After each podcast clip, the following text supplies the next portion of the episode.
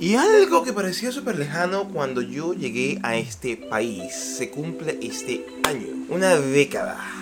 Voy a cumplir una década viviendo en Australia. Y aunque todavía falta algo de tiempo para llegar a esa fecha en específico, que sería en octubre de este año, que es el 2022. Y un feliz año a todos ustedes que me están viendo a través de la pantalla del smartphone. Sin más ni menos, llevo una década viviendo acá. Michael, saluda, la chica. Una década de subidas y bajadas, y de encontronazos, y de crecimientos, y de experiencias. Saluden. Y para de contar, y una de las cosas más importantes que hay que comenzar a pensar, ya que la cosa, después de mucho esfuerzo, se comienza a estabilizar, es en dónde vamos a vivir de manera definitiva. Yo llevo ya nueve años viviendo eh, bajo el, el tipo, ¿no? De rentar una casa, de rentar un apartamento, de rentar un tercio de casa, que es el sitio donde he estado viviendo los últimos casi o prácticamente dos años. Muchas ideas vienen a la cabeza cuando vives acá a muchas estrategias puedes llegar a pensar. Inclusive hemos llegado a pensar en vivir tiny, en una tiny house, porque tiene ruedas, porque es movible, porque se puede mover a cualquier parte, porque prácticamente vivimos en una tiny house de 31 metros cuadrados. Y si quieres saber cómo es eso, te dejo aquí una, una tarjeta para que lo puedas observar. Yo no me había dado cuenta de ello hasta que la medí. Me he dado cuenta que vivir tiny, o sea, en una casa con ruedas, movible, es alto complicado. Y lo que me produce entonces, ¿cómo vamos a hacer? Tú a lo mejor te puedes encontrar en la misma situación que yo, vas a prácticamente cumplir 40 años dentro de muy poco, ya llevas mucho tiempo en este país viviendo. O inclusive acabas de llegar y de repente estás viendo un video sobre tiny houses en Australia, como es este video que estás observando. ¿Y cómo coño de la madre se hace entonces para poder vivir, tener un plan que sea relativamente alcanzable, verosímil, realizable en un país donde los precios de las propiedades no han dejado de subir? Es un tema bastante complicado de responder.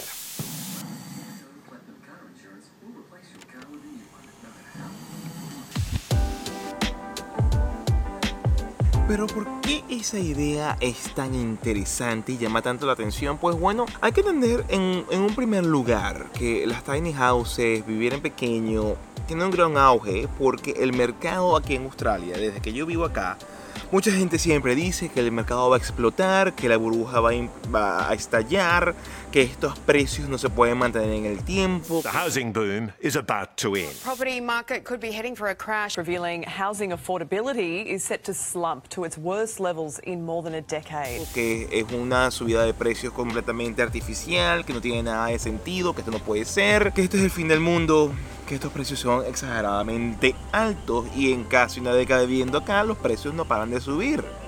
Por lo menos yo fui ahorita a visitar a mi amigo, el, el socio, que pudieron ver eh, visto el episodio que grabamos con él, o se los voy a dejar por acá si lo quieren observar del podcast. Y él me dice que hace tres años una casa en Seymour, una casa, eh, claro, más grande que lo que tú puedes conseguir en una ciudad, de, de dos, tres habitaciones, uno, un baño y medio, costaba alrededor de 250 mil dólares. Ahorita, en este instante, tres años después, esas mismas casas cuestan 450, 500 mil dólares. Los precios no dejan de subir, lo cual hace entonces que sea muy interesante pensar en, oye, otras opciones que no sea comprar una casa convencional. Esta tendencia ha ido a la alza, hay una gran cantidad de youtubers, de creadores de contenido, de programas de televisión, shows a diestra y siniestra que hablan sobre tiny houses, casas pequeñas, casas sobre ruedas, que ojo hay que destacar, la gran mayoría se encuentran en los Estados Unidos o su producción audiovisual es en los Estados Unidos o en Reino Unido muy pocas veces se ve el tema tocado aquí en Australia. Yo me pregunto por qué será, ¿no? Otra cosa que también hace interesante el hecho de, de, tener una tiny house. Y cuando digo una tiny house,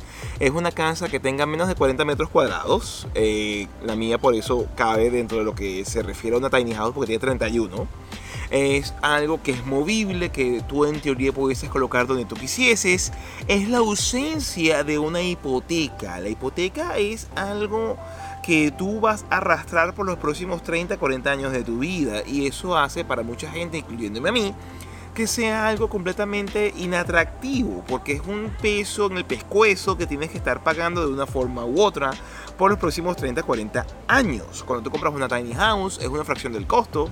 Una casa, por muy cara que sea, te puede valer entre 70 a 100 mil dólares, es muy económica, prácticamente lo que cuesta un carro de lujo. Pero el detalle es que ah, no todo es lindo en la vida.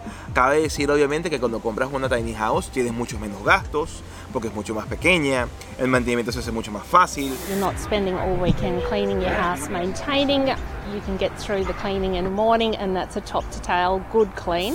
es más fácil de mantener. Y si te aburres del sitio donde estás viviendo, en teoría te puedes mudar a cualquier otro. Si en verano te gusta la playa y en invierno te quieres ir a la montaña, pues tú perfectamente recoges tus macundales y te vas a la montaña si tú, si tú así quisieses. El detalle viene en que, ¿dónde coño la vas a estacionar? ¿Dónde vas a parar la tiny house? ¿Dónde la vas a meter de cabeza? El gran común denominador que yo observado de cuando hacen los programas basados aquí en Australia la gran mayoría de las veces la gente para su tiny house en la propiedad de su familia.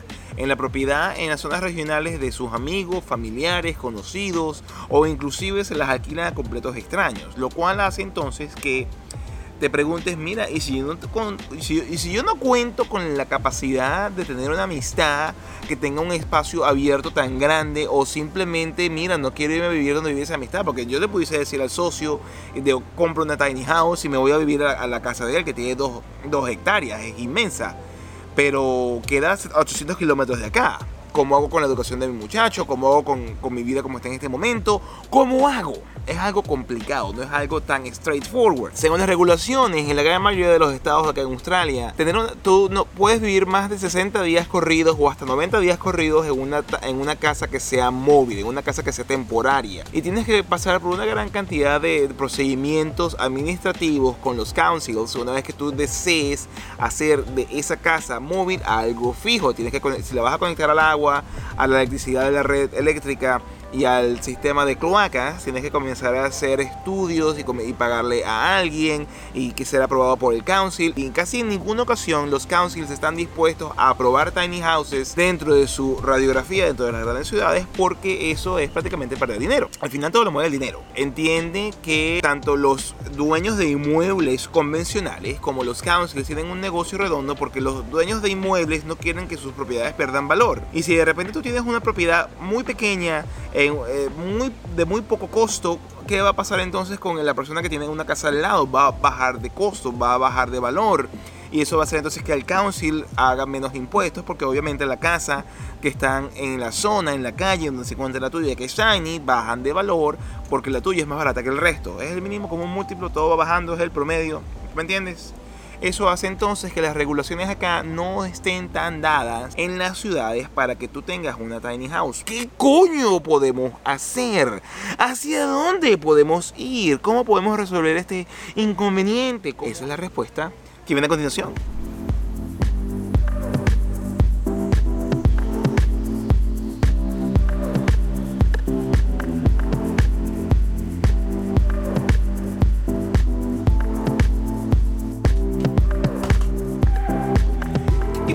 No es mal de morir, es simplemente dificultades. A lo mejor el plan inicial que habíamos tenido en mente nos parecía interesante, pero hay que moldarse a las realidades, las situaciones y no nos podemos simplemente enamorar de una idea y que todo vaya en base a ella si esa idea se complica, si esa idea no es la mejor. Entonces, Pensándolo bien, ah, a pesar de que llevamos ah, prácticamente una década viviendo acá en Sydney, ah, que nos ha dado cobijo por prácticamente 10 años, hay que abrir los, la- las Santa Marías y miren mis lindas arepas debajo del pecho del calor que está haciendo. 85% de humedad el día de hoy, así que bueno, discúlpenme, pero es lo que es. Si abrimos las puertas fuera de Sydney, hay otras opciones y hay otros caminos. A lo mejor no será una casa ya lista y no creo que sea la intención. A lo mejor no será un apartamento, no lo sé. Pero una de las opciones que estamos pensando de meter dentro del, del proceso, del cronograma, de el camino hacia, es que donde eventualmente tengamos la casa, pensamos tiene que ser un lote de terreno. Por el hecho de dónde vas a parar el tiny house. El tipo de casa que quieras hacer, si es con un container, si es de eh, mínima, si es pequeña, si es grande, si es, con paneles, si es con paneles solares.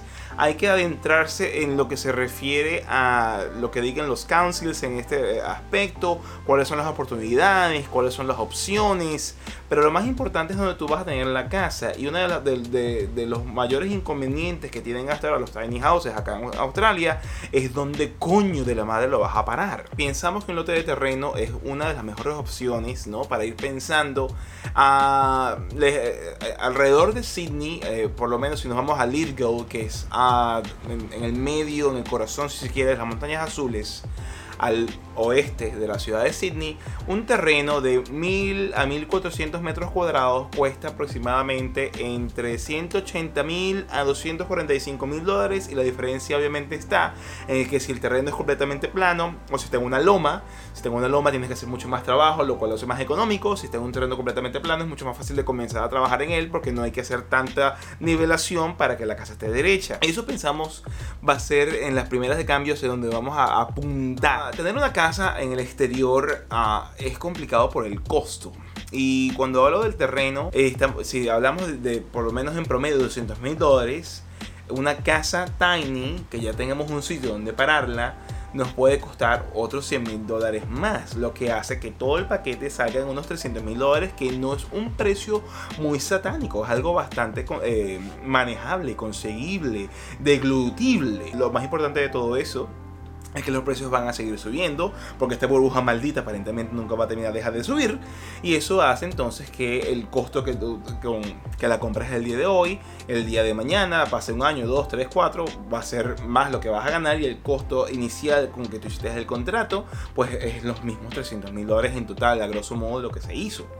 Esa es una de las primeras cosas. Nosotros no solamente queremos que la casa ah, sea económica, nosotros queremos que el, hogar sea sustentable, sea eh, amigable en su huella de carbono ah, con el medio ambiente. Queremos una serie de factores para que en la próxima década tengamos una vida más cercana a lo que en realidad queremos. Al final del día nosotros queremos ser financieramente libres. Y si vamos a comenzar a pensar en un terreno a las afueras de Sydney, que Lithgow está a grosso modo dos horas y media del, CBD de Sydney, tenemos que comenzar a pensar entonces en trabajos remotos, en formas de eh, ganar dinero que no dependan de un empleador convencional, usar la internet para ganar plata, a qué opciones tenemos nosotros para producir dinero.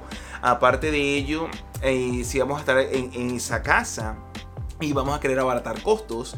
Uno de los costos más grandes que se tienen es obviamente el pago de la luz, de la electricidad. Vamos a tener paneles solares. ¿Cuántos paneles, paneles solares vamos a tener? Eh, vamos a darle corriente a la red para ganar dinero de ello. ¿Cómo vamos a, recopilar el agua? ¿Cómo vamos a hacer con las aguas negras, con las aguas grises? Ah, el plan, como puedes ver, es, bien complejo, es bien completo. Y algo que, vamos, que yo voy a compartir a través del canal y a través de, los videos en los que me ves a mí, al Coco ahí contigo hablándote, es cómo vamos a ir dilucidando esto, ¿no? Yo próximamente voy a, a, a, a la conversación con un asesor de bienes raíces venezolano, se llama Frank. Frank, si estás viendo esto, tenemos que conversar. Y es para ver cómo podemos apuntalar este plan del punto de vista de dónde va a estar eh, puesto, cómo va a ser la casa, porque de verdad, de todas, todas, mientras eh, el punto de vista de que sea sustainable y el punto de vista de que, de que esté fuera de la grid hace que ganes en dos ambientes. Que ganes en el ambiente de que no jodes al ambiente y que ganas en, obviamente en la vertiente de que no te hace daño en el bolsillo es algo menos que pagar. Y de eso mi panel socio tiene mucho que conversar y bueno, ojalá eh, este año pueda volver a Seymour a, a que hablemos de su casa porque tiene paneles solares, sistemas dentro de sistemas que hacen que los sistemas sean súper eficientes con el agua, con la luz y con todo el consumo de, su casa. Y es algo que yo quiero traer al diseño de la que yo quiero realizar. Porque mientras más fuera de la grid esté, menos costo me va a generar a mí mes a cuando yo llegue eventualmente a vivir en ella. Más tranquilo yo puedo estar porque no tengo que pagarle a alguien más el uso de la luz, por decir un ejemplo. Lo más importante de todo quiero que la casa esté blindada. Porque recuerden, aquí si voy a comenzar a vivir en el Outback y fuera de una ciudad, están los incendios forestales y yo no quiero que mi casa se queme. Y si me llega un incendio, quiero ver qué opciones hay también para evitar que la casa se incendie y sea de verdad, nos proteja a todos los que estamos viviendo en ella. Así que bueno, esto pienso yo que es como que la introducción a un camino que estamos comenzando. Este, esta marca ya nueve años y pico, casi 10 ya llegamos acá, ya somos ciudadanos, lo logramos, que de pinga. Pero ahora, ¿qué vamos a hacer con esta existencia? ¿Por dónde nos lleva el futuro? ¿Cómo comenzamos a pensar entonces en, los nuevos planes, en las nuevas problemáticas? En esos problemas que son interesantes de resolver. Te da como que eso, mira, quiero resolver esto, cómo yo puedo conseguir este terreno, cómo yo puedo resolver el problema de la luz, cómo resolver el problema del agua. Y es hacia donde nos vamos a ir adentrando a través de todo este tiempo del 2022 hacia adelante. Así que bueno, sin más mis amigos, espero que hayas disfrutado de este episodio y de lo que se viene en más con mis videos acá en la Mike House Media. Sin más, te mando un abrazo, te dejo para acá unos videos que a lo mejor te van a resultar interesantes. Sin más y como siempre, ¡Sayonara!